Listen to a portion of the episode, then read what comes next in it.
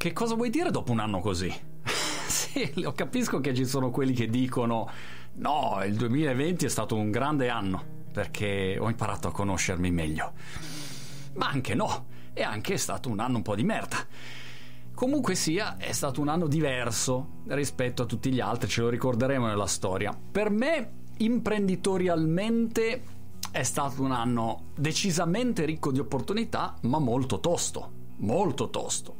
Unico, ecco, nel suo genere da 48 anni, quasi 49 quest'anno a questa parte.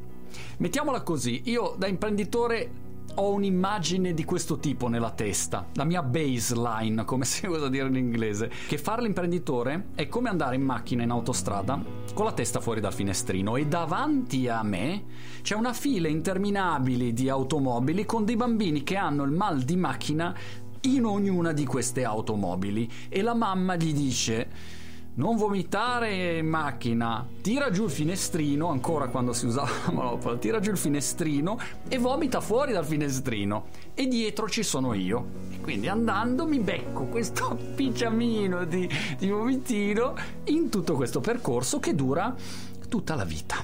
Questo è fare l'imprenditore. Nella normalità, col Covid è stato uguale, ma in più ogni 10 metri c'era uno tipo Mohamed Ali, Anthony Joshua, Mike Tyson, la mamma di Goldrick molto incazzata, che pum mi dava una centra in faccia, io andavo giù a tappeto, mi alzavo e poi arrivava l'arbitro, il mercato, che diceva Montemagno, sei pronto? Sei sicuro? Ce la fai? E io, sì sì, coach, ci sono coach. Vado, vado. E via si riprende. Poi boom, un'altra centra. Questo è stato l'anno del Covid. E allora il prossimo anno io non lo so come vada il 2021. All'inizio pensavo, beh, peggio del 2020 non può andare, però, come giustamente ricorda la legge di Murphy e la mia amica irlandese che l'altro giorno mi ha detto, oh, guarda che anche quando una situazione è veramente merdosa, ricordati che può andare sempre molto peggio.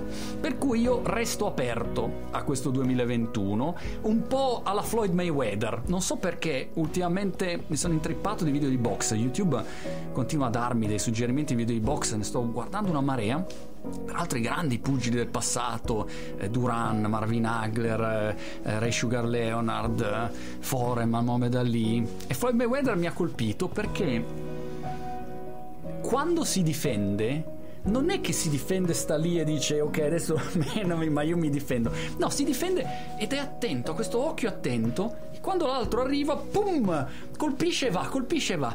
Ed è un po' questo l'approccio che mi vorrei portare dietro con questa pandemia e con questo imprendere in un mercato così incerto, in un momento storico così difficile. Sono pronto a prenderle come ogni anno, però appena ho la mia occasioncina, pum, cerco di dare il mio colpettino. E poi ogni tanto spero che in questa lunga autostrada tra vomitini e sventole di grandi campioni che ai minuti ti portano a terra, ogni tanto spero di incontrare una Biancaneve lì da qualche parte.